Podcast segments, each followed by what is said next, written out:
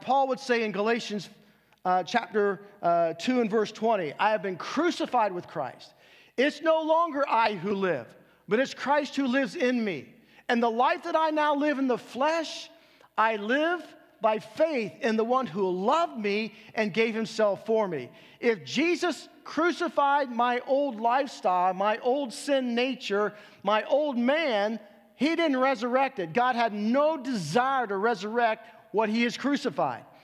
What he has done is given me a new nature and a new reason for living. Not to promote self, but to promote the glory of God. Not for me, but for Jesus. And so, Jesus, this word crucified means to be put out of business.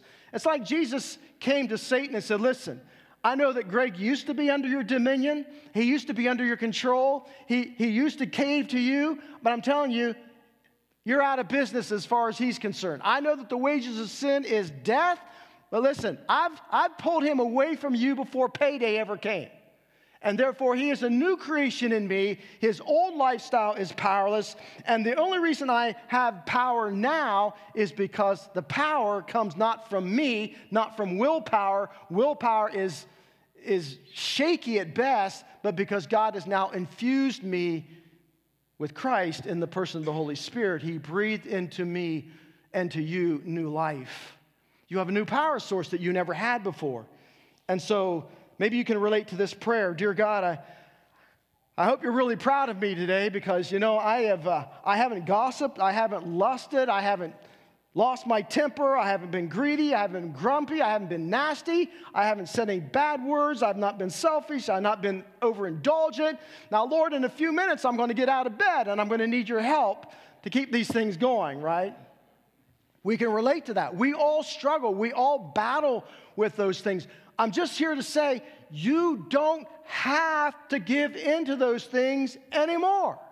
I'm not saying that we don't. I'm not saying that we don't battle. I'm not saying that we don't struggle. But I am saying that God has infused you with a new power source that enables you to walk in a different way and a different kind of life.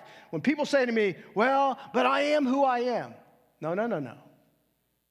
You are who you choose to be. Every single day of your life as a follower of Jesus, you can choose to walk in God's will and His ways. You can choose to be a better person. You can be, choose to be the person God's designed you to be. You can choose to be the person that you want to be. But in your old lifestyle, you wanted to be better, but you just couldn't. You tried to be better, but it never worked.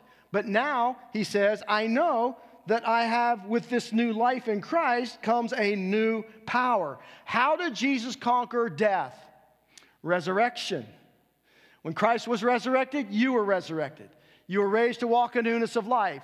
You were raised who resurrected Jesus out of the grave? The Bible says the Holy Spirit is, is the power source that pulled him out of the grave. And so, even the Apostle Paul in Ephesians 1 says, Man, I hope that God opens up your eyes and enlightens your mind to the fact that you have a new power source called the resurrection power of Jesus Christ in the person of the Holy Spirit who will enable you to walk a brand new and different life.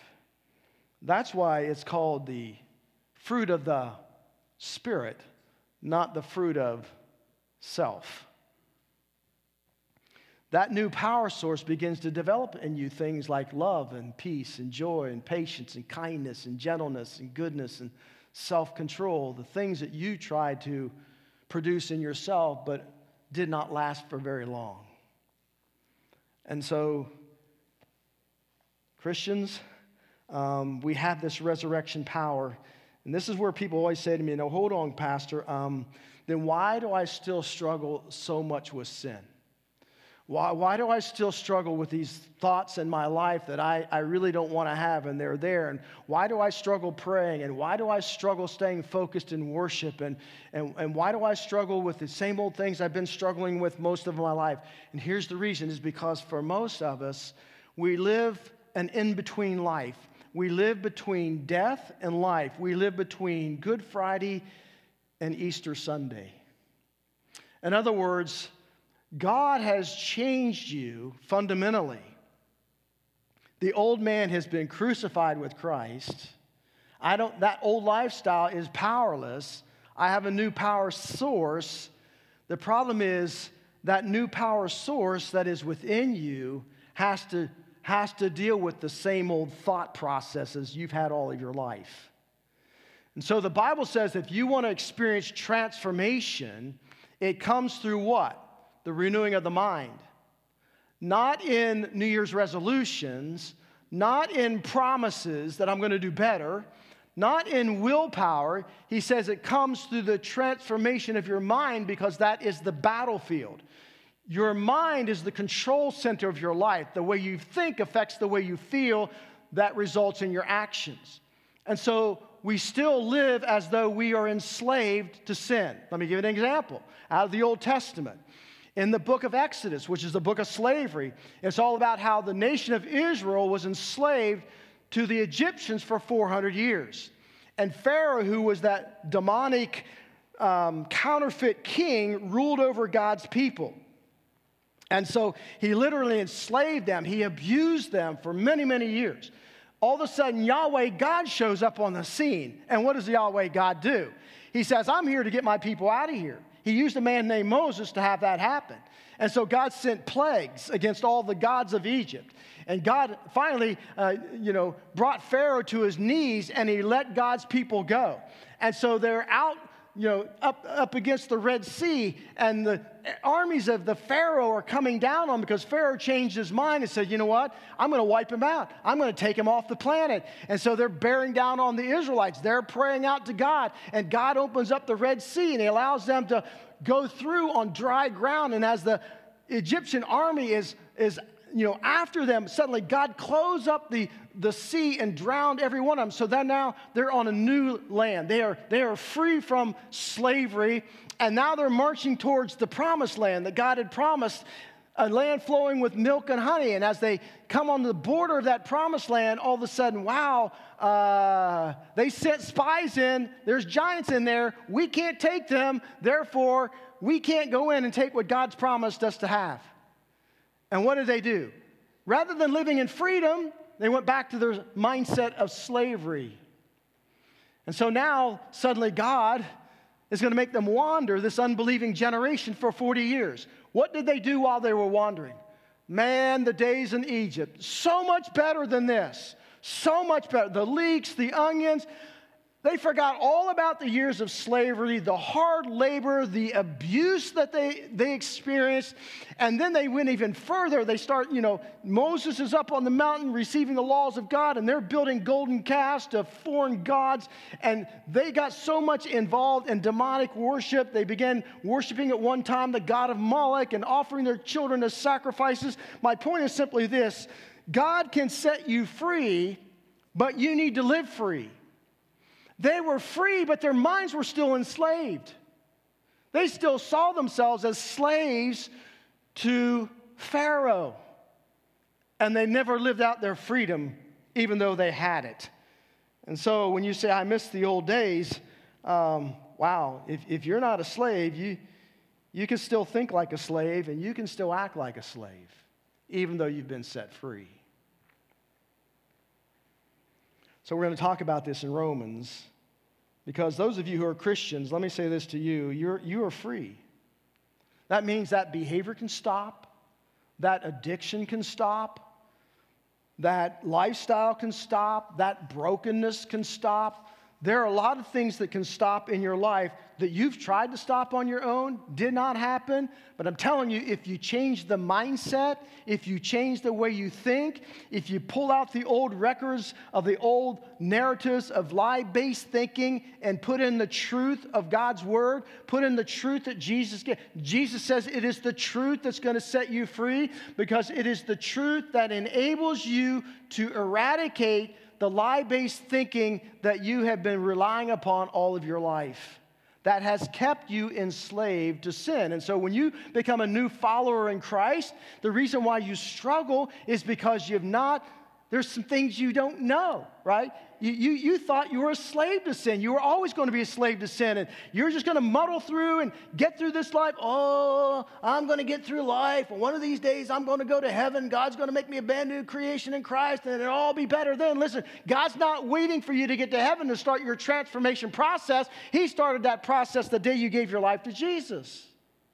So you begin to have the mind of Christ that leads to the character or the fruit of Christ that leads to living the life of Christ. We are imitators of Jesus. And so sin does not have to have mastery over you any longer. That's why the goal of Scripture is not about information, it's about transformation.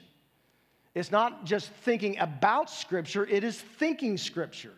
You want to overlay those old lie based patterns of thinking with the truth of God's word and begin living on what you know to be true, regardless of how you feel.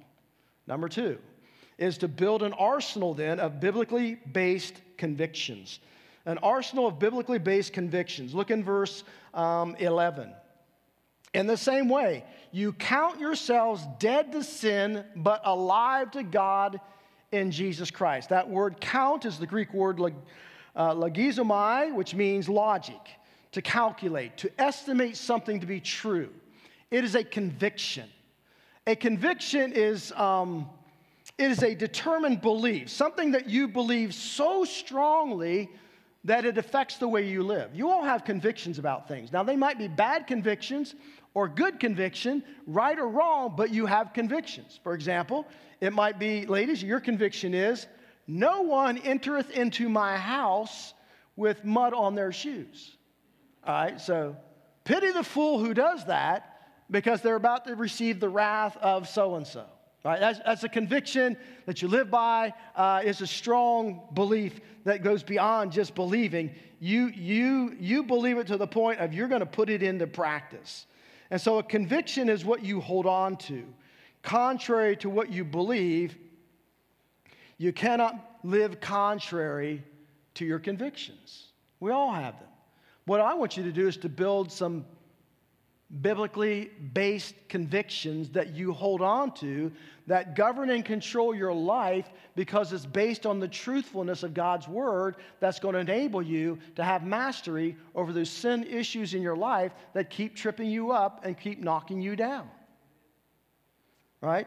So most people, most even believers, live more by their compulsions, the flesh, than by convictions. Here's what, here's what Paul says in Galatians 5.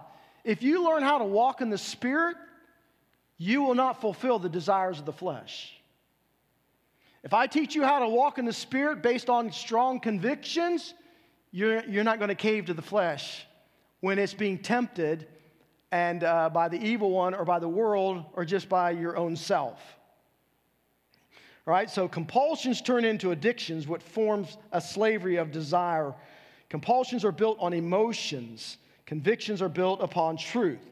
Again, that's why Paul says the only thing that can keep your mind from being conformed like a jello mold to the pattern of this world is by the renewing of your mind through the truth of God's word building an arsenal of convictions that you're going to need to draw off of every time sin is you're confronted with sin or temptation or you're wanting to the flesh is just like wanting to go back to the old ways of living the old ways of life. Even though you know that once you've done it you're going to feel guilty about it you're going to feel shameful about it you're going to promise god a thousand times you'll never do it again. Even though you've, you've made that promise a hundred times or more already that's not how God wants us living. He wants us living, walking in victory, not in defeat. And so, how do I do that? Our convictions and values come from either the society around us or our minds are being renewed by God's word. There is no third option.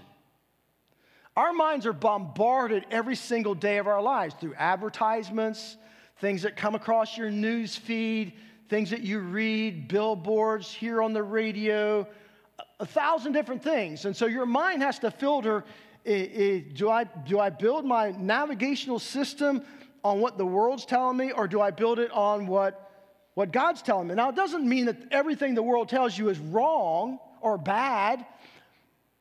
But again, what Satan wants to do is to draw out what is wrong and what is bad and make that the default of your thought process because he knows it's going to affect your, your, your feelings, your emotions, and the, the things that you do.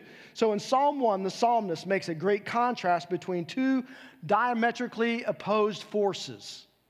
Right? He says there's, there's no third option here. Either you're going to live under the influence of the world around you primarily because you're surrendering your, your life to that, or you're going to surrender your life to the truth of God's word.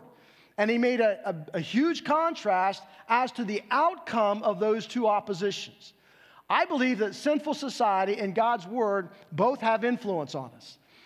But what determines which direction I'm heading towards sinful world or the truth of God's word is determined by what I do with God's word.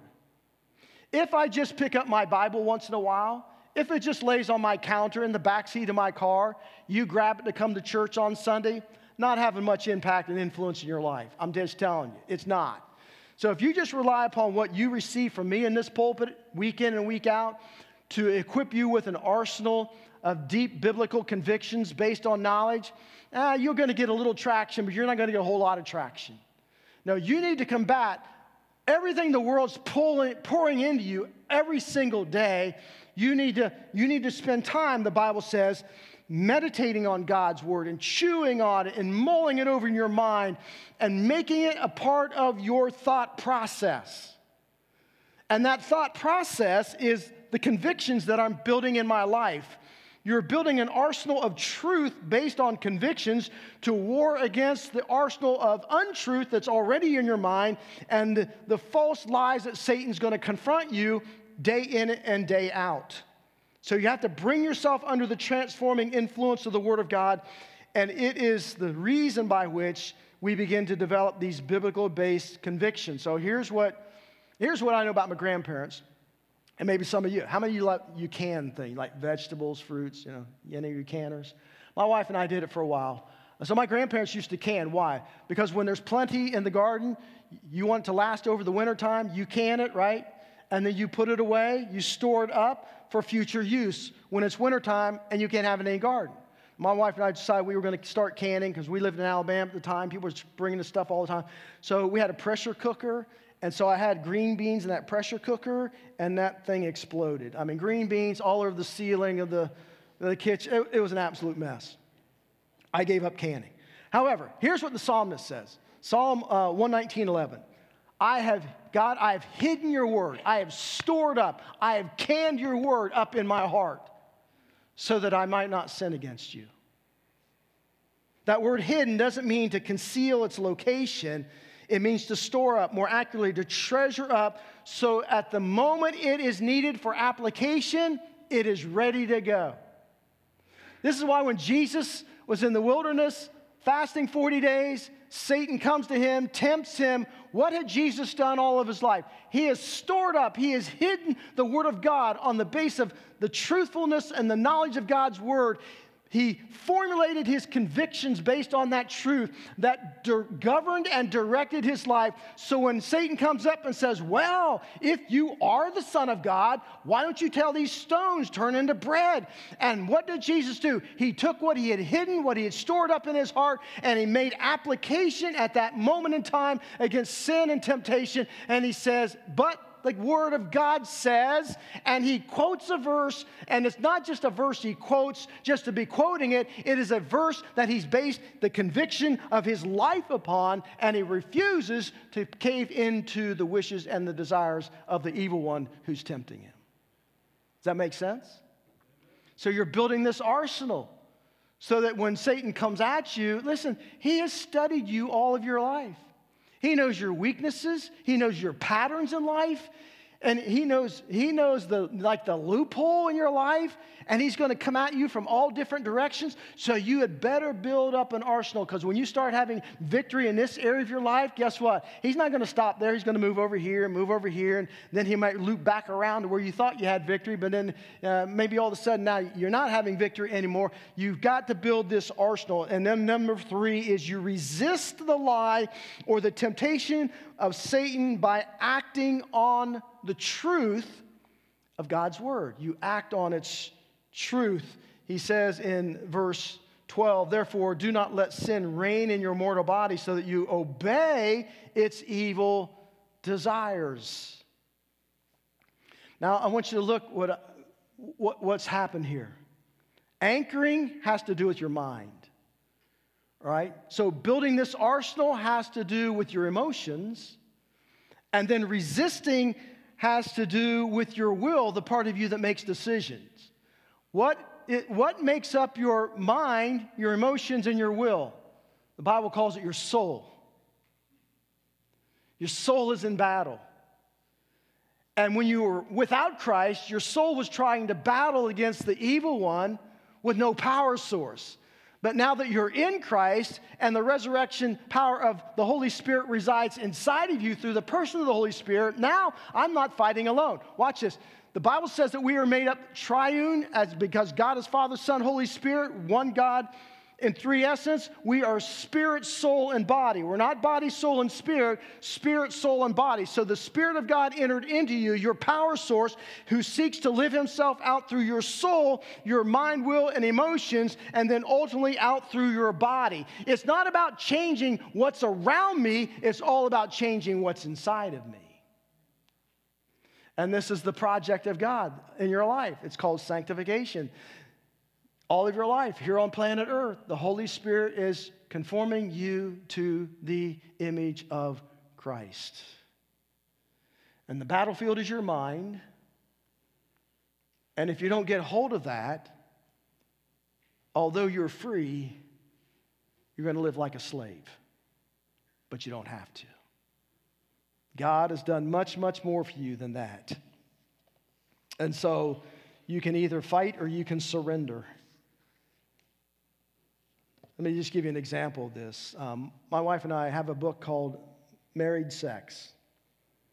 And it's based on a couple who have um, actually a seminar because there are so many couples, even Christian couples, who really struggle in this area of sexuality. Now, you think that wouldn't be a problem, but it is. It's a big problem. And so they have a podcast where um, a, a person who is a therapist is helping a couple navigate through their problems. Now, here's, what, here's why I'm mentioning this. Every single one of them, the reason they're having problems sexually as a couple is because of the false narratives, lie based thinking they developed all the way back in childhood that is causing the problems they're experiencing in the present. And once that gets uncovered, and once those lies are conf- you know, confronted with truth, then all of a sudden things begin to change in their lives because they've changed the way they're thinking, which changes the way they're feeling, which ultimately ends up changing the way that they're acting. Every single one without exception. And this overlays in every single aspect of your life. So here's a couple of things I'll just throw out there when it comes to temptation. Maintain proximity. What I mean by that, if you know that there's an area, a location that you go to that you become susceptible to sin, uh, hello, why are you going there? What are you doing there? And, and, I tell people all the time listen, when, when you know there's areas that you are temptable in, you need to look at like, where am I? Who am I with? Maybe I'm by myself, maybe I'm with other people. You know, how am I feeling? Am I feeling bad about myself? Am I feeling defeated? Am I feeling angry? Am I feeling anxious? I mean, all of these things play into your flesh that makes you susceptible and open to Satan's temptation and to that, that rod of sin that he's, he's putting out in front of you. And so you have to look what, what is your proximity? I mean, you know, there was a four year old boy a couple years ago named Isaiah Dickerson who was at the Cincinnati Zoo with his family, and he crawled under the, um, the fencing that got him into the gorilla habitat. Like the outdoor. Remember, he fell in there and he was out cold, and there's a gorilla that came up and just kind of, you know, hovered over him. And of course, the parents are freaking out. Everybody at the zoo's freaking out.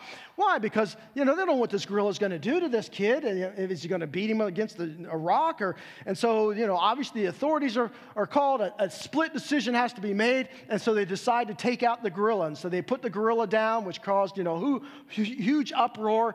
Uh, but they had to take out the gorilla because this young man was inside the enclosure of a dangerous animal. This is what sin is, man. Sin's like zoo animals. You crawl under the fence, you make your way into the enclosure where you don't should not be. I'm telling you, you're putting yourself in harm's way. And if you think you're going to have the willpower because the more, listen, the closer you get and the mind begins to like play tricks on you, and, and all of a sudden you're not, listen, once your emotions kick in, your mind is not even thinking clearly anymore. And so you, you, you, you just need to, man, you need to, here's my second one. You need to cut off the opportunity. You need to be like Joseph with Potiphar's wife. You just need to run. Sometimes you just need to run. You say, well, but, but I, I, in this situation, I can't run. Well, you better run mentally you better run somewhere other than where your mind is taking you because if you don't, once your emotions lock in, you're done. So you better have an arsenal of truth based convictions that you're going to bring up in your mind and you're going to allow that to seep into your emotions as you are facing this temptation that is in front of you. Here's number four surrender your body to God daily as a living sacrifice. Surrender your body daily to God as, as a living sacrifice. The word surrender equals freedom, right? Surrender equals freedom. Surrender your eyes, your mind, your hands, your feet, your body. Your, your entire, every aspect of your body can be either a tool or it can be a weapon. All right, so your mind, what do you allow to flood into your mind all week long? You better put some guards up. Paul says in Philippians 4 8, listen, let your mind think on that which is true and lovely and noble, because our minds are being bombarded all the time. You need, to, you need to guard what you're allowing your mind to dwell on. Right? If you're dwelling on just being unhappy in your marriage, but there's a young lady in your office who's really paying a lot of attention to you, where do you think your mind's taking you? Men? Uh, an affair? Wonder what it would be like with her. And all of a sudden, the mind goes, the emotions go, then conversations start, and then a full out affair over time. Right, this is the way, yeah, run, right? So this is, this is the way it happens. This is the way it all comes down, cascading around us. What about your eyes? What do your eyes look at? What, what impure things are you looking at? You filling your eyes and your minds with pornography? Not going to go well. What about your, your tongue? What about your mouth? What do you say? What do you speak? James says that our tongues are so lethal that can create a forest fire. The Bible says that our tongues are so lethal that the power of life and death are held in our tongues. My point is simply this every single day, you are to surrender. Bible says in Romans 12, 1, to offer your body as a living sacrifice to God, holy and pleasing unto Him, so that you begin to live in the freedom that God came to give you. What is the freedoms He came to give? Number one is the freedom to change, the freedom to be different. He says in verse 15, Shall we sin because we're not under the law but under grace? Well, by no means. All right, so you know, before I was, I was dead in sin. I had no power. I had no authority. I had no ability. I, I wasn't free. I was, I was enslaved to everything. Jesus came to make that change within me. Now, when I was enslaved to, alcohol and drugs, you know, after I got saved, I still was battling that. And I finally came to a, a moment of surrender in my life. And I remember coming in down the church aisle and falling on the, my face at the altar. And I'm just weeping before the Lord and asking God that, that He would help me with this in my life. And God, in a very powerful and supernatural way, lifted that off of me. And I immediately lost, lost the desire for either one of those things as a means for coping with life. Now, there are some things that God does supernaturally. There's some things you have to fight for. There are many things I've had to fight for for most of my life, and, and some, some things right up to this point. But I'm telling you, when I look at my life when I was a 16 year old as opposed to where I am today, not even close. Not even close. I'm not where God wants me to be fully. I'm not all that God wants me to be, but I'm, I've, made a, I've, made a long, I've made a long journey. Number two is you, there's freedom to do God's will. And you can read these verses. I'll just hit a couple of them. Don't you know that when you offer yourselves to someone to obey him as slaves, you are slaves to the one whom you obey? And so, for example, if you're enslaved to, to, a, to approval, like you're an approval addict, like you got to have everybody's approval, uh, this is what makes you feel safe and secure in life. Can I just say this? You're going to be constantly experiencing things like self pity and envy and hurt feelings, and you're going to be all over the map, right? If, if you are enslaved to success, you're, you're going to experience drivenness and fatigue and worry and fear. There's all kind. If you make those things your bottom line, there's all kinds of enslavement that comes attached to that, is my, is my point. And so, what God wants to do is, He wants you to follow God's will. He wants you to be able to follow God's will, not, not the will of the flesh, not the desires of the evil one, and not desires of the world that will seek to enslave you in its own um, measure of sin. Then there's freedom to choose my own master. Verse 19, I, I put this in human terms because you're weak in your natural selves, just as you used to offer the parts of your body in slavery to impurity and to ever increasing wickedness. So now offer them to slavery to righteousness, leading to what? To holiness. That word slavery does not mean forced slavery. Uh, in the Roman Empire, if I was poor and I had no means to care for myself, I could go to someone and say, Listen, I'm going to become your slave willfully out of act of my own will and you, you will make provision for me, and I will serve you. And this is what Paul's talking about here. He's not talking about civil war kind of slavery where it's, it's forced upon you against your will. This is somebody who comes up and says, This is what I want to do. And so before I got saved, I had no mastery over self. Man, I caved. I don't know about you. I mean, I promised to God a thousand times I wasn't going to smoke another joint, but then the minute I got around my brother in law and he pulls one out, it's like, oh, dang it. You had to do that. Right, so I, I, was, I was still enslaved even though I was in Christ.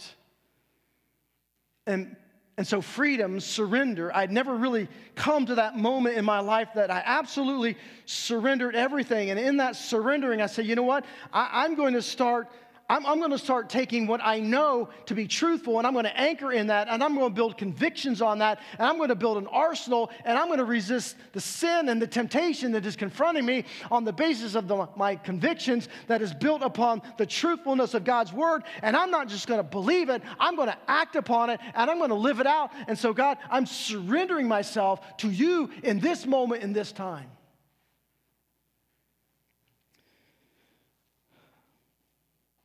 Freedom to choose your, your own master. And then he ends up by saying these words For the wages of sin is death, but the gift of God is eternal life in Christ Jesus our Lord. And certainly we know that sin ultimately leads to death. It leads to spiritual death, it leads to physical death, it can lead to eternal death. But Paul here is addressing Christian. And so, um, even though that is applicable to the unbeliever, what Paul is simply saying in that verse is this You've got a choice to make in life. You got to choose who's going to be your master. You got to choose who you're going to follow. What he is referring her to here to is brokenness in life. James said this um, When our desires give birth to sin, then sin gives birth to death. It can be the death of your conscience, it can be the death of your reputation, it can be death of a relationship, it can be the death of a lot of things. And so James says, as Paul says, how do you want to live? Because sin is a master who always pays on time and in full. So you get to choose. Do you want to live in brokenness because of sin that leads to death, or do you want to live in blessing? To live in grace that leads to life. The choice is up to you. Let's bow our heads together. Jesus, um, our, our minds are blown, uh, our hearts are filled, and our hope is lifted because we are new creations in Christ, in you. God, we live in a world that, that has taken away or restricted a lot of our freedoms. But Lord Jesus, thank you that there is freedom within us that cannot be taken because it's a freedom that you have given to us and you've instilled within us through our power source, the Holy Spirit. And so we thank you that that freedom cannot be restricted. That freedom is only made possible by our new master, Jesus. And Jesus, we just believe that you're, you're a better master than anyone or anything, and you are a better Lord than we are, and you have a better plan, you have better gifts. And though we don't res- deserve your forgiveness, we don't deserve your grace, we don't deserve your mercy, these are the gifts that you have come and offered to us. And so I pray for those, Father, who need to open up their hearts today and to receive those gifts. We know we don't deserve the relationship, but we receive it. We know we don't deserve eternal life, but we receive it. We know we don't deserve righteousness, but we receive it. And Lord Jesus, I pray now that you will change our hearts, that we would know the love of our Master, and that we would obey him because he is good and he is right, he's loving and kind and wise and faithful. Lord Jesus, in light of your glorious grace, we surrender ourselves to you today. We lay down our lives as living sacrifices, holy and pleasing unto you. We commit ourselves to no longer be conformed to the pattern of this world, but be transformed through the renewing of our minds, that we might understand and know what your will is, your good and perfect and glorious will. I pray for your church to be rad- radically and dramatically transformed because we are surrendering our hearts on a daily basis to the power of the Holy Spirit in our lives. I pray for those who need to receive Jesus as their personal Lord and Savior that today they will open up their hearts and acknowledge their sinfulness to Him and receive Him. Ask Him to come to be their Savior and their Lord, the one who forgives sin, the one who enables us to live new lives God, I pray that you'll plant their feet on that pathway that leads to your reign of grace and your eternal life. We ask these things in the mighty name of Jesus. And all God's people said, Amen. Let's sing as we close out our time together in worship and honor to what the Lord has done for us.